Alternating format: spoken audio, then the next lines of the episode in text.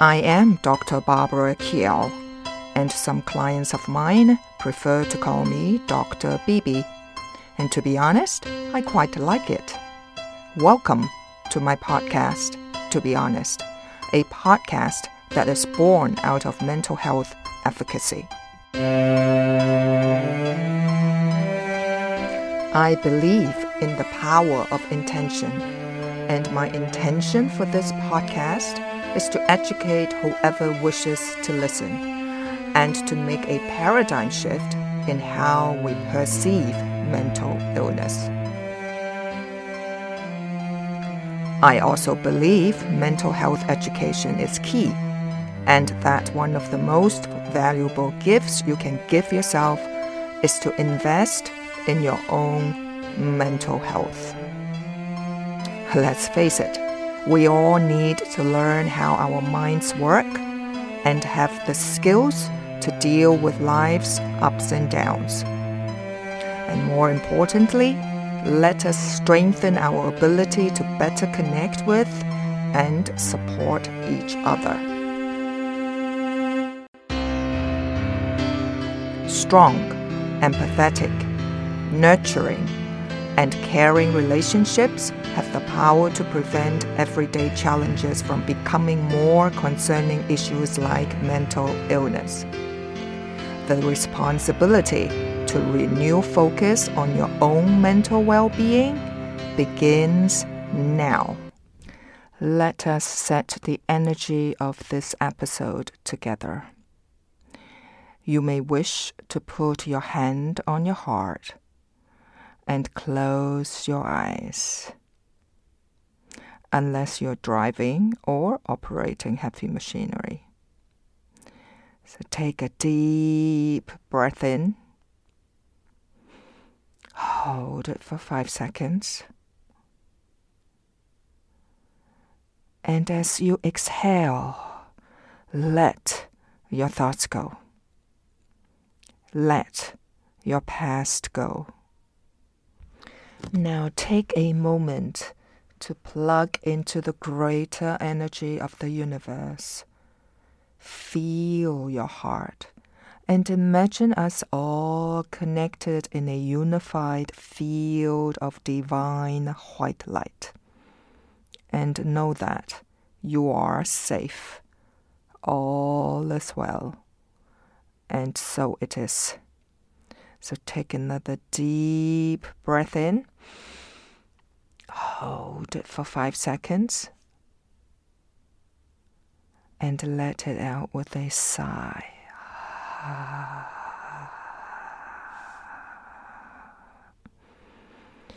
And when you are ready, slowly open your eyes. Welcome, my audience. Today, I am going to let you in on a secret. So you have to come closer and pay attention. The secret is this episode is going to change your beliefs and thoughts about mental illness, and therefore is going to change your life. And let me repeat, this episode is going to help you change your beliefs and thoughts about mental illness, and it's going to change your life.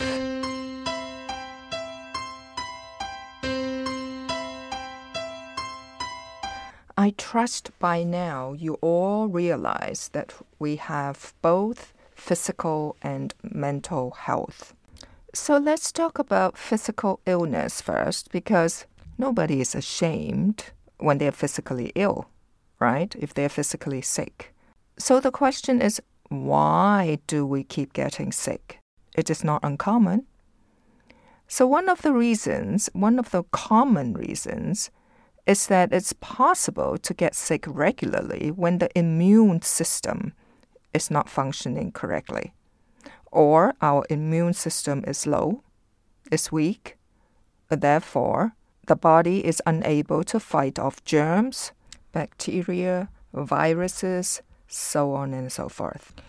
And there is not much stigma attached to any kind of physical illness, right? So we don't particularly feel ashamed of a specific physical illness or disorder, and other people will not shame us as well. As a matter of fact, it's quite the opposite. Whenever somebody gets sick, physically that is, a lot of the friends, family, they will express sympathy, if not empathy. And that's what we expect them to do. Lots of TLC and emotional support. So what about mental illness then? Well, I'm sure you all know the answer to that question, and it is quite the opposite. You see, the belief is that mental illness, as soon as we hear those two words, the immediate image in our mind's eye is somebody in a straitjacket, right? I bet you a lot of people think that way, and that's how they perceive mental illness. So my intention for today's episode is that with the knowledge that I share with you here, I sincerely hope that at least you will shift your paradigm. You will have a different perception on mental illness. And more importantly, please spread the word and educate others. Because mental illness is more common than you think. As a matter of fact, I dare say mental illness is almost as common as physical illness. And one reason being a lot of us do not realize that we are experiencing mental illness. And if we do, more often than not, we choose to be in denial and avoid getting professional help. So now allow me to share with you some of the statistics that has been surveyed by our Australian Institute of Health and Welfare.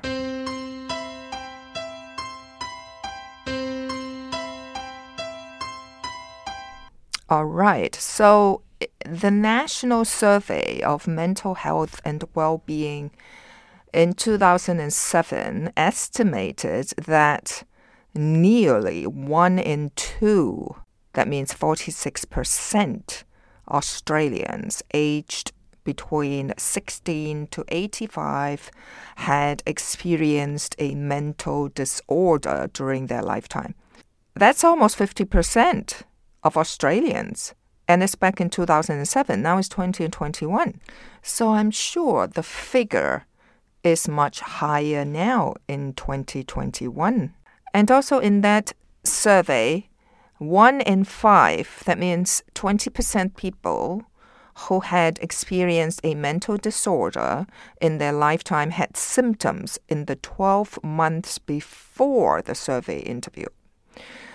For these people, anxiety disorders were the most prevalent type of disorder, 14%, followed by affective disorders, meaning mood disorders such as unipolar depression, postpartum depression, and bipolar, and substance use disorders, 5.1%.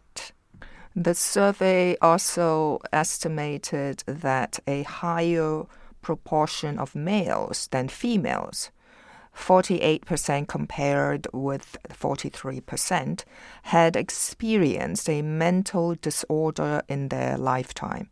However, a higher proportion of females than males, that is 22% compared with 18%, had experienced symptoms in the 12 months before the survey.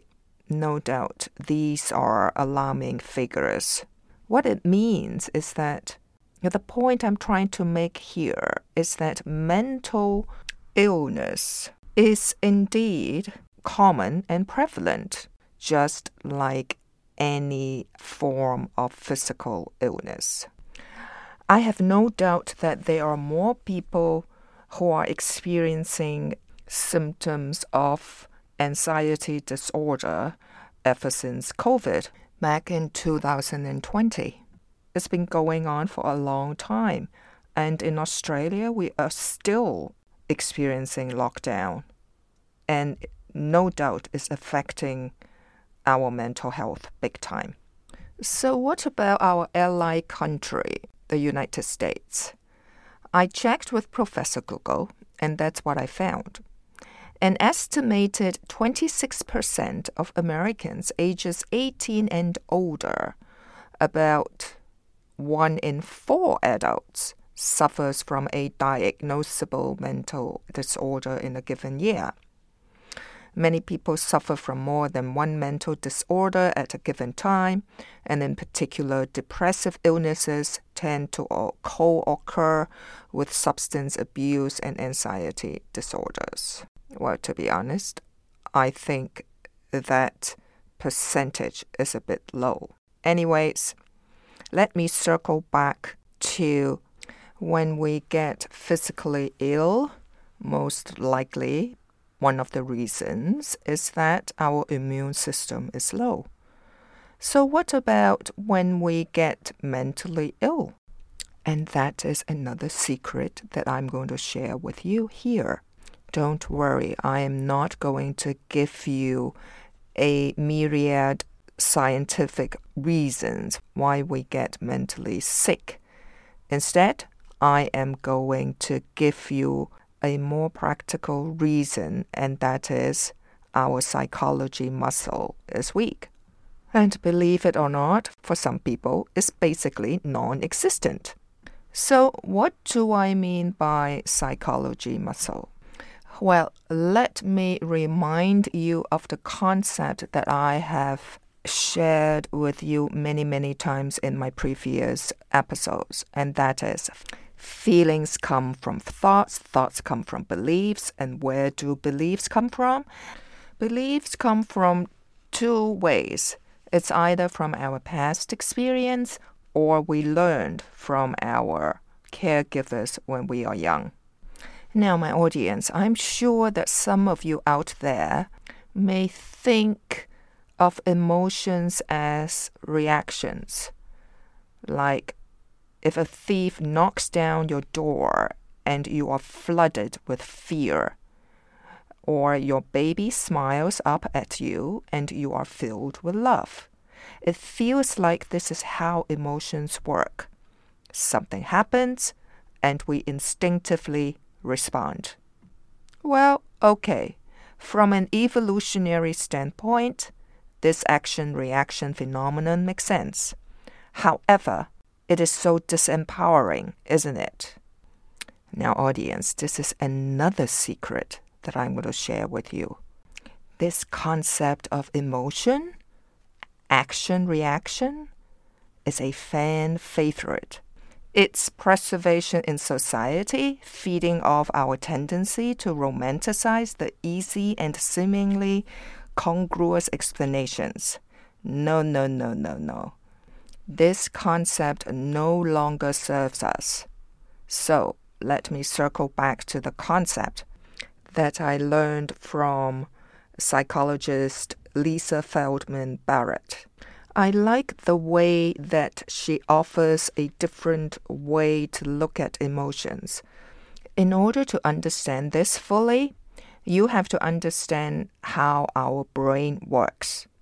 Now, the human brain is a tiny thing considering the massive checklist of tasks and targets it has to tick off on an hour-to-hour basis. The brain oversees the respiratory, cardiovascular, renal, endocrine, cerebral, and neurological functions, to mention just a few, which all fire up simultaneously. each requiring intricate attention. So our brain learns to simplify these tasks by automatizing certain pathways, and that is neural pathways, using our biological machine learning capabilities to maximize our brain's firepower. So to put it in practical terms, our brain likes to take shortcuts. It likes to take the easy way out.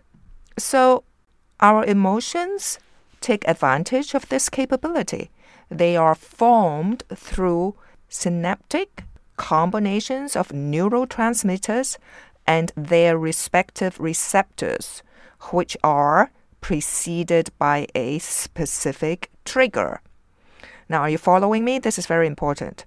Our brain assigns a specific emotion to the stimulatory input, meaning an event, by attempting to match these chemical combinations to a similar previous experience.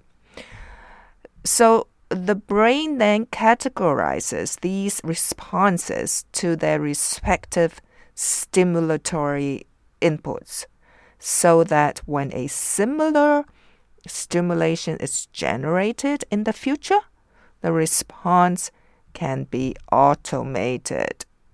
Now, audience, stay with me. I'm almost there. So emotions, when perceived this way, what psychologist Barrett suggested, become biological concepts, yeah? So they help shape the way we view and understand the world, formed and molded by our upbringing. Therefore, earlier I mentioned beliefs. Beliefs come from our upbringing by our caregivers or early experiences and social encounters. Now, it's difficult to completely grasp this concept because it runs paradoxically to our culture's understanding and popular portrayal of emotions. I understand that. However, psychologist Barrett's theory suggests that emotions are not fixed action, reaction, responses, and I so agree, but rather concepts which are malleable and plastic because our brain is malleable and plastic. It is scientifically proven. So let me remind you again, feelings come from thoughts, thoughts come from beliefs, beliefs can come from our upbringing, past experience, and learned from our caregivers when we are young. Okay, I know there is a lot to digest and process, so let me end this episode by giving you an example to this concept. So let's say Michael, a husband and father, his wife Amanda, and their two children were driving down a slippery highway when their car spun out of control and collided with a truck driving in the opposite direction. So let's call the truck driver Tommy. Let's say he was unscathed and he got out of his truck and helped the injured couple, but also saw 2-year-old Mickey's lifeless body in the mangled car of the family. Now, the images caused an emotional scar so deep that he filed a lawsuit a year later against the grieving family for precipitating his emotional distress. Later on, they found out that Tommy was brought up in a conservative environment where men were expected to protect the people around them, regardless of the nature of the circumstances. So that's why he adopted this narrative throughout his life. And as a result, he decided to get out of the truck and go and help that injured family. And in addition, He blamed Michael, the father, who was the driver at the time, for failing to protect his family and take control of the circumstances that lead up to the accident. So unfortunately, this viewpoint caused significant emotional distress in him, which tragically led to his suing of the grieving couple. Now, through the lens of the action-reaction phenomenon, this response made sense, right? But Tommy felt an immense feeling of guilt and pain, feelings which he himself could not control. And that led to his subsequent unemployment and mental overload. But with Barrett's concept, it doesn't make sense. Tommy's emotional distress, which was clearly caused by the world view he adopted since he was young, could actually have been addressed and tackled appropriately if it was viewed from the lens of this hypothesis. So perhaps, my audience, it could have prevented the lawsuit altogether. The differences of these two concepts do not present themselves in the black or white, right or wrong dichotomy. Okay, I want to make this very clear. However, I want you to think in terms of which one is more empowering. The old world view of action, reaction, or that if the belief is no longer serving us, then maybe we could change it, right? Which one is more empowering? Let me know. So on this note, thank you for listening. And until next week, stay safe, learn heaps, and find the courage to be honest. Bye for now.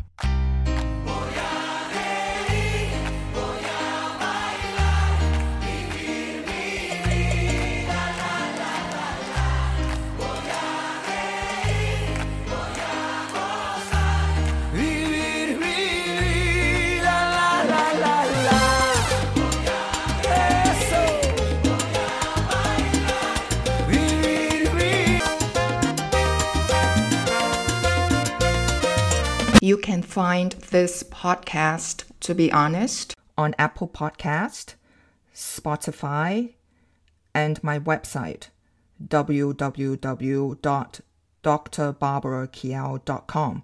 DRBARBARAKIAO.com.